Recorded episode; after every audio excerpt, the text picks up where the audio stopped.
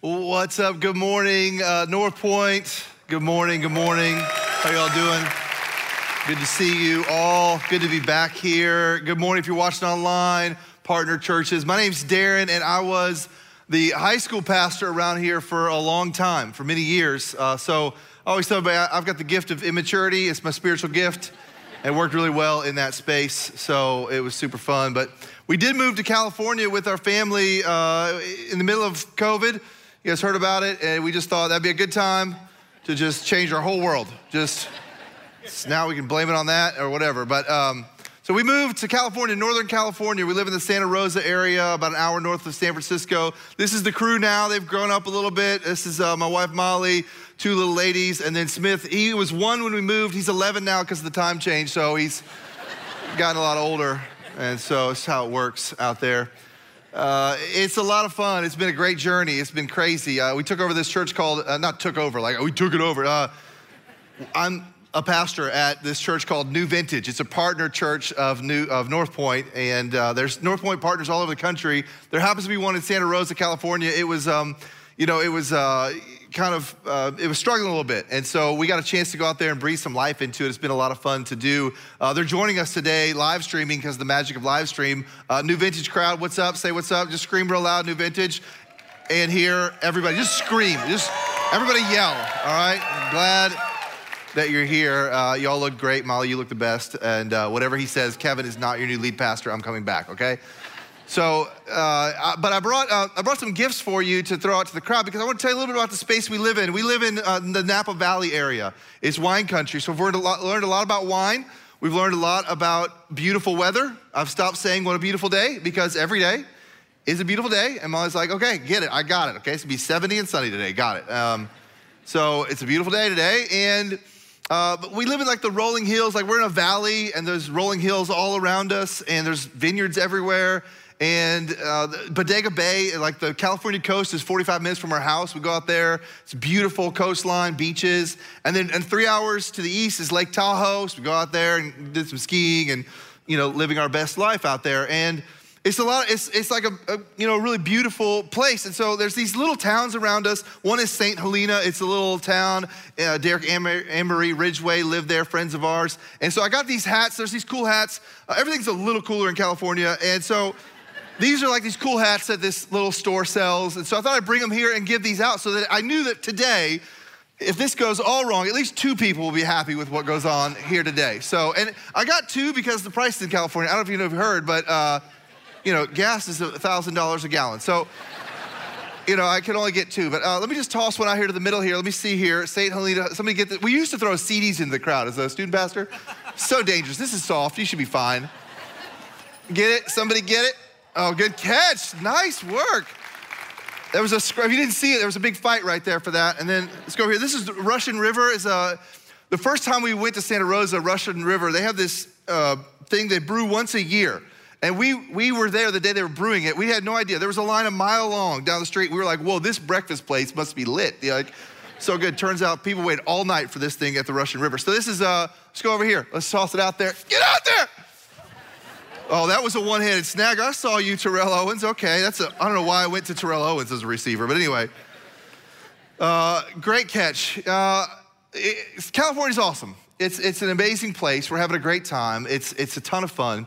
And when I talk about it the way I've talked about it this morning, some of you might be thinking, maybe I want to move to California. You know, like maybe if you love wine country, or if you just don't like the place that you're living now, if you're thinking, I don't know that I like my life right now. That sounds like a good life. I, I, I can understand. But at the same time, my wife and I find ourselves uh, about a year and a half in, we find ourselves sort of stuck between what was home and what's becoming home. And so we find ourselves with no place that feels really like home. And so we're stuck in this place of like, is it ever gonna feel like home?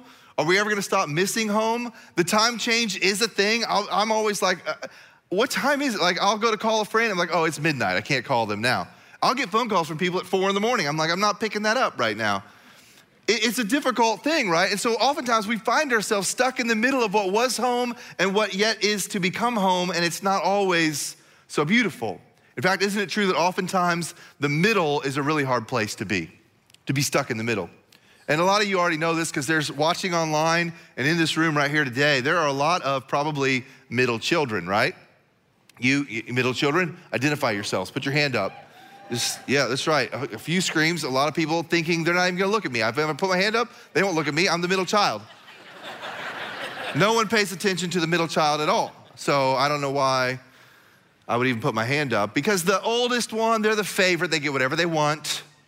The youngest one, they're the baby, so they need everything. You're just stuck in the middle there, right? Nobody wants to be the middle child. And when you're having a conversation and somebody turns to you and goes, Well, what do you think? You solve this for us. You say to them this. You say, Well, don't put me in the middle of this. Okay? I don't want to be, because if you put me in the middle of this, I'm going to be stuck in the middle. And I don't want to be stuck in the middle. You ever gotten on an airplane before, walking down that aisle? What are you thinking to yourself? Please don't give me that seat right there. I don't want the middle seat. Middle's the worst. I don't need somebody rubbing my elbows on both sides. Just don't want that, right? What's the worst part of school to go to? Middle school, Middle school right? It's awful. I won't even get into which finger's the worst. I won't talk about it, okay? we all know. right? A road trip, love the beginning of a road trip. Woo! Let's go! End of a road trip, we made it. Middle of a road trip, oh my gosh. Are we there yet? Are we there yet? How much longer? How much longer? And a marathon, I got no problem with the start of a marathon. I got no problem with the finish of a marathon. It's the 24 miles in between those first two miles that I, it's the middle part that I don't like that keeps me away from a marathon. The middle can be tough, and sometimes it gets a bad rap. But the, uh, despite that, today, I want to take you to the middle of God's Word. I want to go to the very middle of God's Word to a book that we call Psalms. It's a book of songs, and some people pronounce it psalms. They think they're, the, it's psalms, but uh, the P is silent, as it always should be in our lives. And so, and so dumb. I told you that gift of immaturity. And so, Psalms is the name of this book. But if you call it Psalms, we'll know what you're talking about, all right? And there's 150 of them, so I need to get started. Let's get ready. No.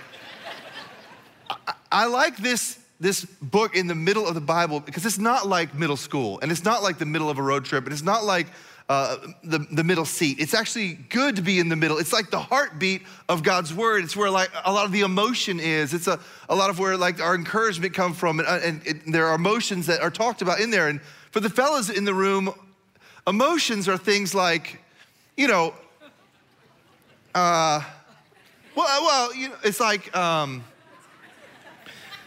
like sadness you know, or no, eh, fellas, I know we're modern men, right? I mean, we're, we're in touch with our emotions. This is the book, this is the place where you get to kind of feel what the authors are writing and what they're saying. And in the middle of this book, I, I believe, I think, maybe, I've thought, perhaps it's in the middle to help us get through the middle of some of the hard things of life. It's written by people who were going through the middle of things that they didn't want to be going through. They found themselves in places that they didn't want to be in. In fact, throughout the Psalms, other places in Scripture, you, you see phrases like even, even if, even so, even when, indicating I don't want to be here, but even when I am. I don't want to be in the middle of this, but even if, or even so. And so we're going to look upon one story where we find the phrase, even though. And today, this is kind of the talk of the message. It's even though, even though things aren't great, even when I find myself in the middle, even though life isn't perfect and you find yourself in spaces you don't want to be, you and I, we can, I hope for, we can, we can have a faith that will grow even though. That our faith isn't contingent upon people and places and lives being perfect. That our faith could grow even though. I know uh, with a group this size, watching online in my own life, Sometimes it feels like I have a faith. I'll let my faith grow when things go the way that I know they should go. So that's when it'll grow, you know? And that, that's sometimes how I feel. Like if it's going my way, my faith is good. But as soon as I run into obstacles, difficulties, things I didn't expect, psh, I'm out of here. Because I, I, I don't want to go through that. But I believe that your faith, my faith, our trust and confidence in God can grow even though. And that's what I, look, I want to look at today. To get there, we're going to go through just a brief history of characters in God's Word. real quick to get us to this guy named David who wrote some of what we're gonna find in Psalms. So start off with Abraham, right? Abraham is this guy that uh, God has promised, I'm gonna build a great nation from you. You're gonna have a ton of kids. Abraham gets to be 100 years old, no kids, right? And it's like, uh, what? And so Abraham, his faith grows even though he eventually has kids. He waits through the middle of that, has kids, his kids have kids. There's one, this guy named Jacob has a son named Joseph. And Joseph tells his older brother, Someday you're gonna bow down to me, which they loved. They loved that. That was, they were just like, Tell us more about that. We can't wait for that day. No, they sold him into slavery.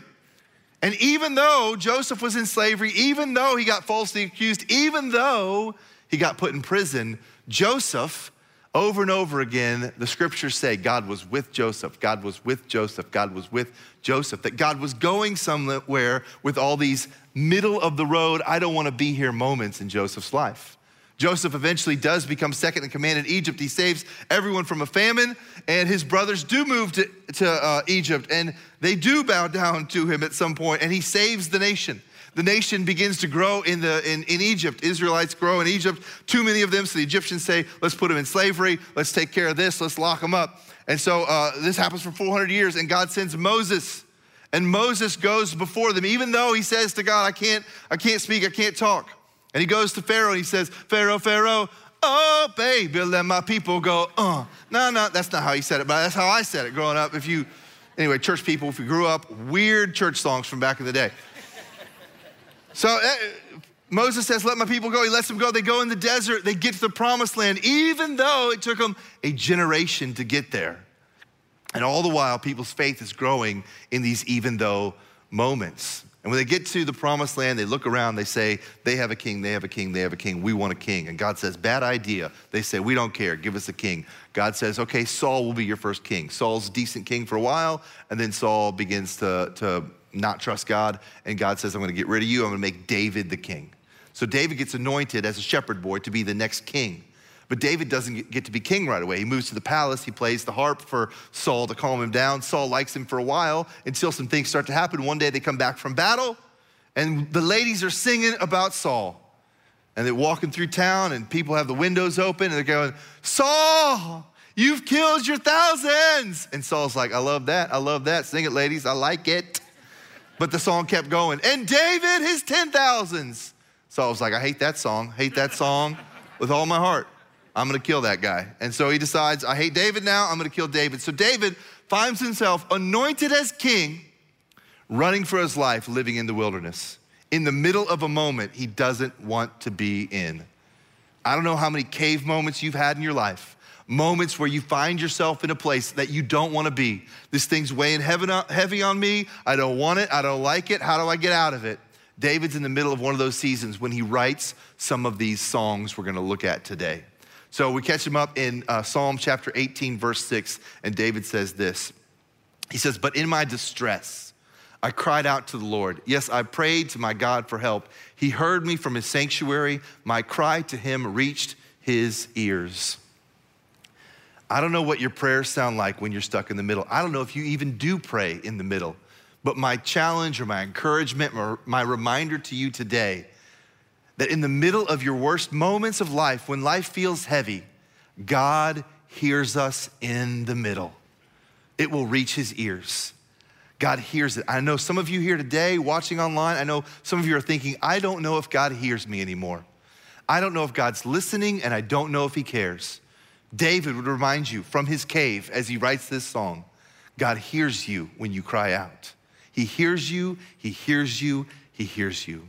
One of the most difficult times in my life was when I was, I turned 30 years old. I'd been dating somebody for quite a while. We broke up. I thought this was gonna be my person. And uh, the breakup happened. And I've been praying for my wife since I was 16. I, it was a weird thing my parents taught me to do. Uh, just pretend I didn't say that. And so uh, I, would, I would get home. I had this, if I had change in my pocket, uh, I would, I would um, uh, we used to have this stuff called cash, and I'd take change out and I'd put it in a jar. And every time I threw it in the jar, I would pray for my wife, whoever she was. And it had been, I had a lot of money in that jar. And, um, and then we broke up. And I remember sitting in this balcony, in this room, right back there, uh, at North Point Community Church. for a night of worship the night after I broke up. And I remember people singing songs, people all happy. And uh, it's like, you guys are, it's a sad night, guys. And I remember the heaviness of it. I, I love to worship, I love to sing songs. But that night, I could not sing a song. I couldn't say a word. It was like, have you ever been so miserable you couldn't eat? Like you just, you, you lost your appetite, you lost your heart for stuff. You just, you were so consumed by the hurt and the pain. I just was sitting in there in that moment thinking, I don't even deserve to, to sing. I don't deserve, God doesn't care about me. That night, for whatever reason, I went home. Uh, I went to my cave, you know, my wilderness place, which was also known as a two bedroom rental. And I, I got on my knees and I, I thought about, I'm gonna go get drunk. I, I, thought about, I'm gonna use a substance. I need to feel good because I do not feel good. And, and Lord willing, uh, praise be to God, for whatever reason, I got beside my bed that night and I just started praying. I started crying out to God. And I sat there for probably 30 minutes and I said, God, I need your peace to come over me. I got you got to take this feeling off me. You got to I feel so lonely. I feel t- it's too old. I feel like I got to start over. I feel like I don't know what to do. I feel lonely and lost. All my friends are married. I've been praying for 14 years. Uh, come on. This is wrong, Lord.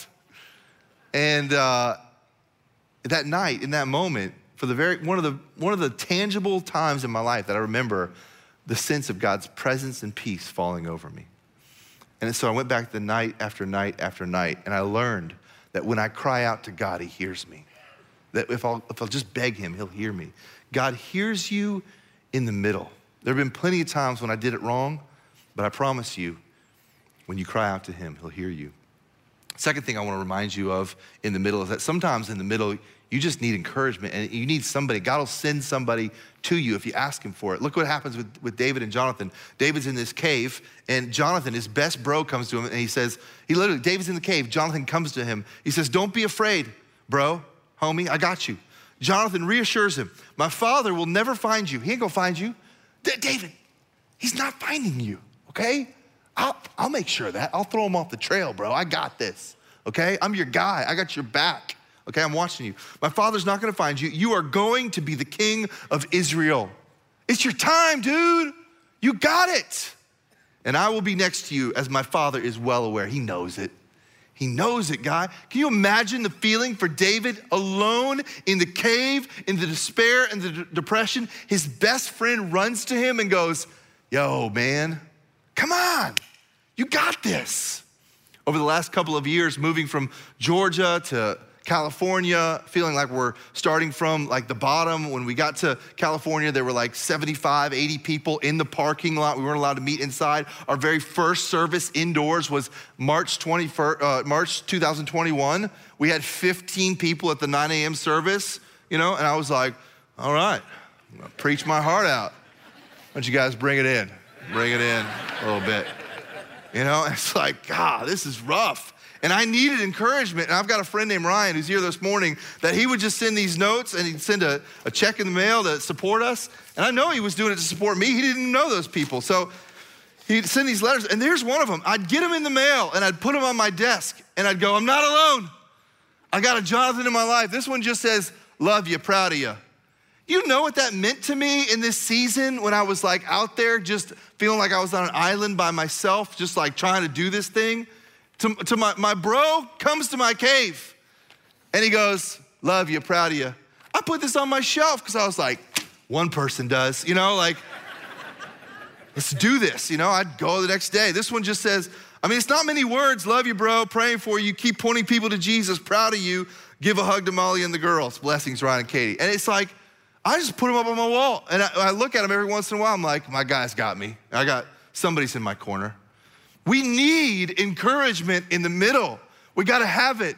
And if we ask God for it, I want you to know that God will encourage us in the middle. He will. Just ask Him for it. God will encourage you in the middle. I know you're walking through something hard. I know it seems difficult, but I know that God knows you need it and He'll give it to you. He will encourage you in the middle. And this isn't just an Old Testament thing. Jesus said, Blessed are those who mourn, for they shall be comforted. In one of my most difficult times, I had a friend say to me, Hey, I'd like to set you up with some counseling. And I was real mad at the time. And I said, listen, I'd rather you set me up with a cage match. I'd rather do that right now. And I eventually got the counseling because when you're in the middle, two things are gonna happen. Um, you're either gonna, and here's, by the way, everybody's in the middle of something. Everybody. Everybody you know is in the middle of something. All of us, right? And when you're in the middle, two things are gonna happen. You're either going to get bitter or you're going to get better. And my friend said to me, You gotta go see a counselor because you're gonna get bitter. And I was starting to get bitter, and I didn't wanna get bitter. I wanted to get better. So I went and I found the encouragement that I needed from someone who knew what to say. So, two quick questions for you today. Number one, do you need encouragement? Do you need to go see somebody? Do you need to invite somebody into your story? Because if you don't, you're gonna get bitter and you're gonna live a bitter life. And you don't wanna live bitter, you wanna live better. And the middle can make you better if you'll let it.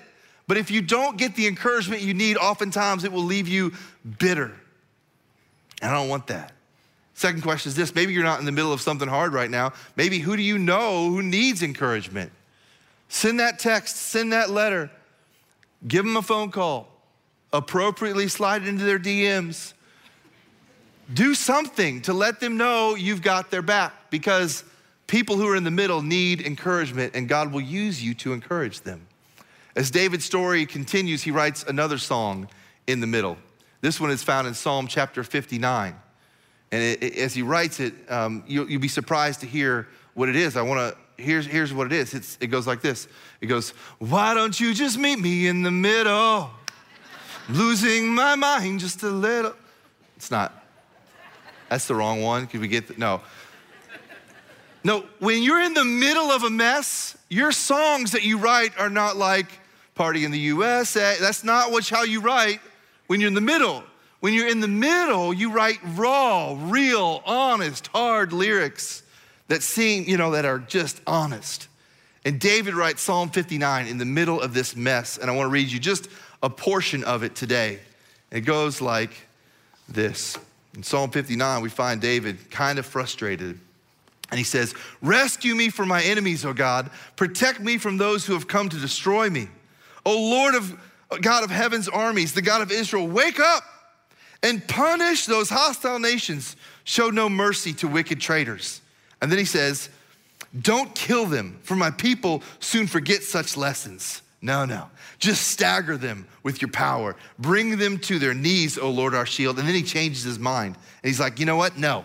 Destroy them in your anger. Wipe them out completely. Then the whole world will know that God reigns in Israel. My enemies come out at night snarling like vicious dogs as they prowl the streets. They scavenge for food but go to sleep unsatisfied. I hate them. He's just like, oh, God, get him. I just don't like him. But he finishes the psalm like this He says, But as for me, I will sing about your power.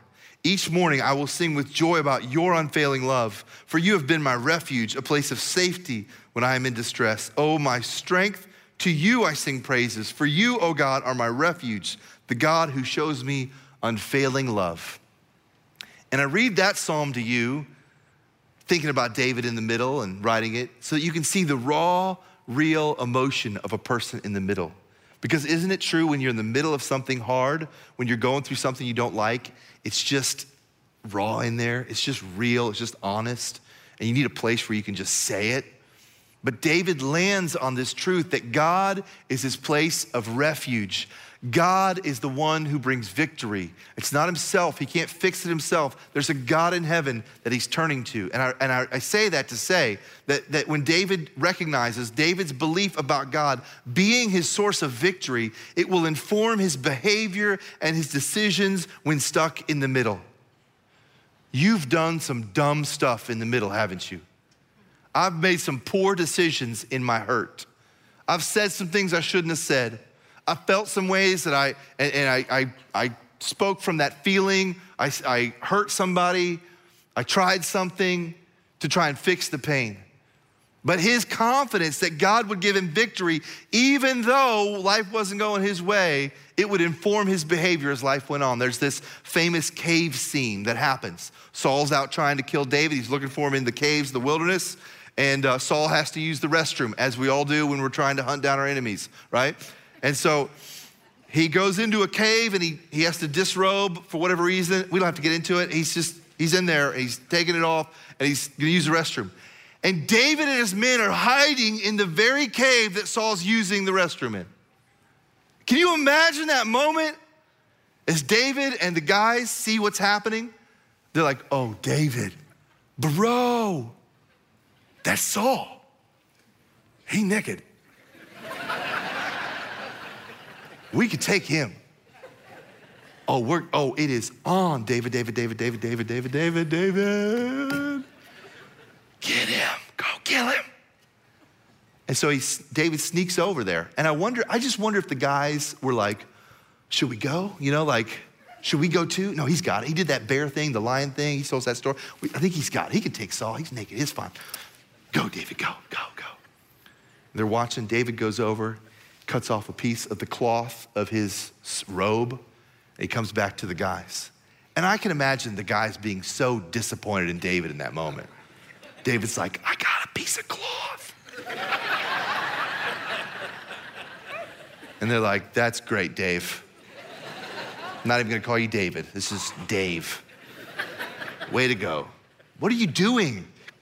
Take him out. Let's get out of the middle. We're in a cave, dude, running for our life. Let's end it now.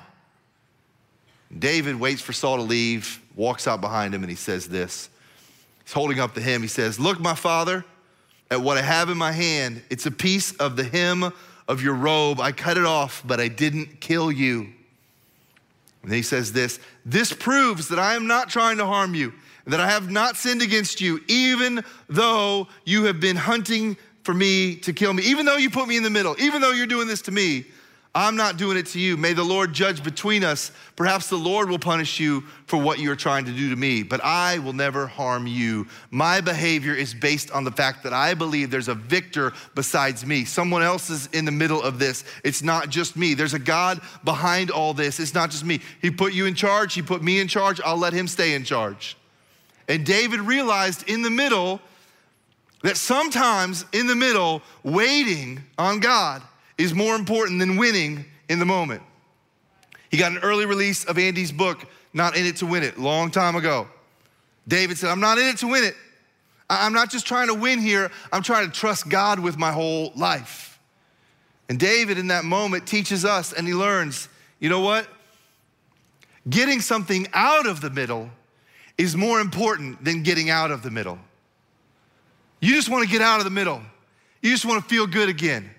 And David's going, No, growing my confidence in God is more important right now than just getting out of this thing.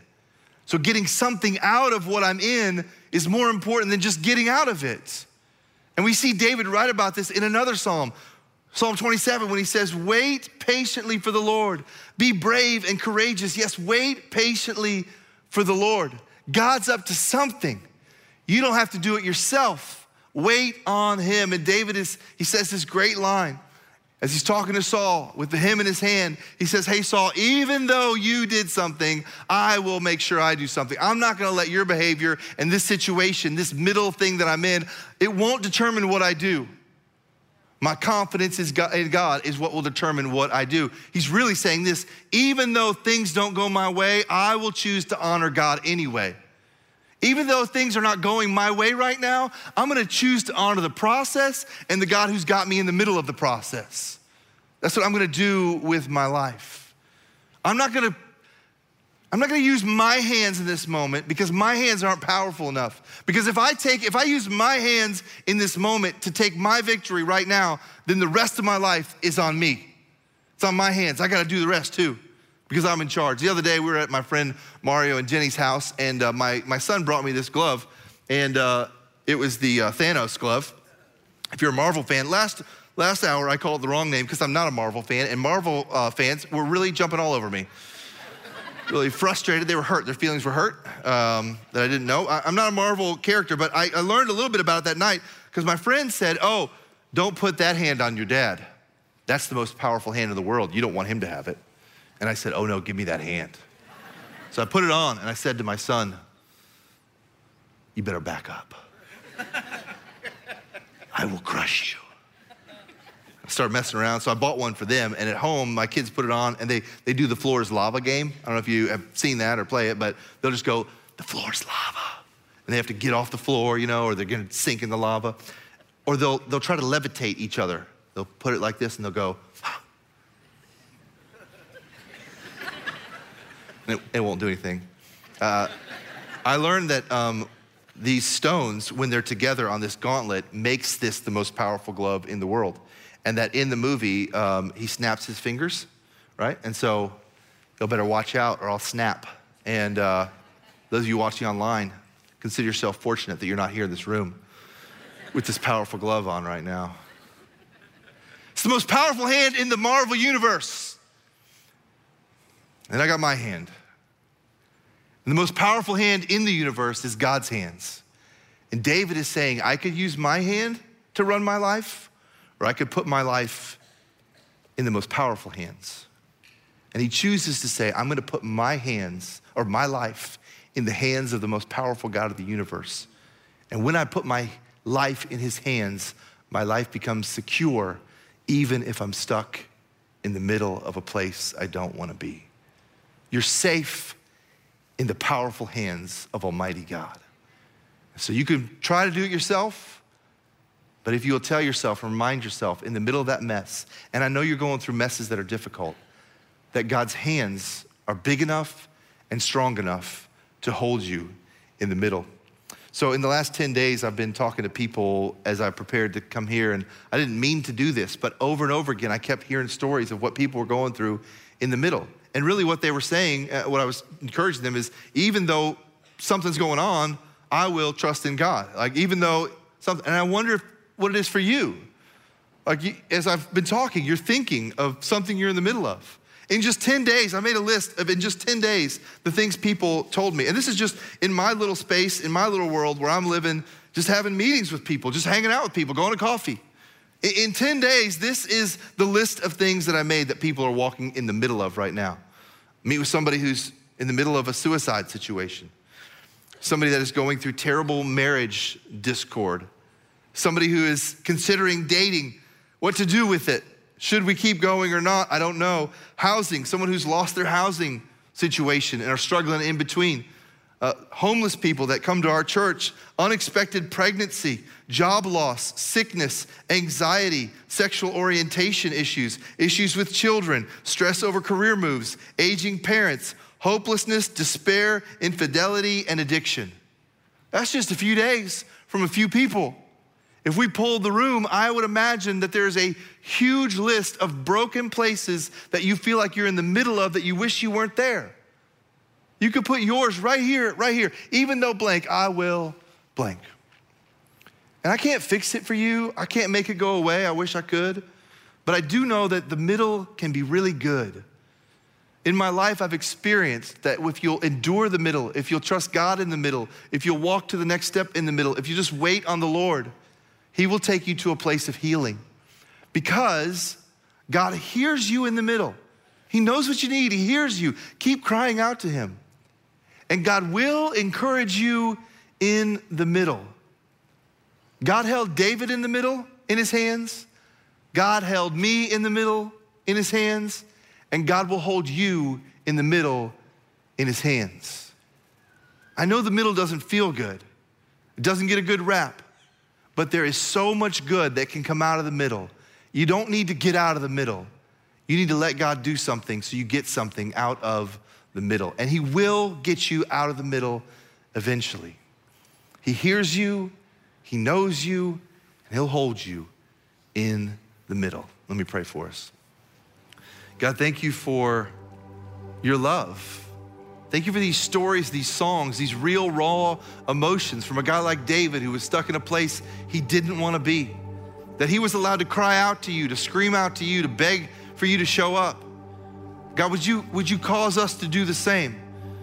As I lead a new church and wonder, how are we going to do it? And how do we get people involved? And what, what's going to happen, God? How, how do we grow this thing? God, would you, would you cause me to trust you in the middle? As the people watching online and in this room wrestle with the sickness and the loss and the brokenness and the pain and the places that they're in the middle of that they just wished they weren't in the middle of? Would you cause them to cry out to you? Would you hold them? Would you encourage them? Would you remind them, God, that you're with them in the middle? God, we get tired in the middle. We want to give up in the middle. God, would you help us not to get bitter in the middle?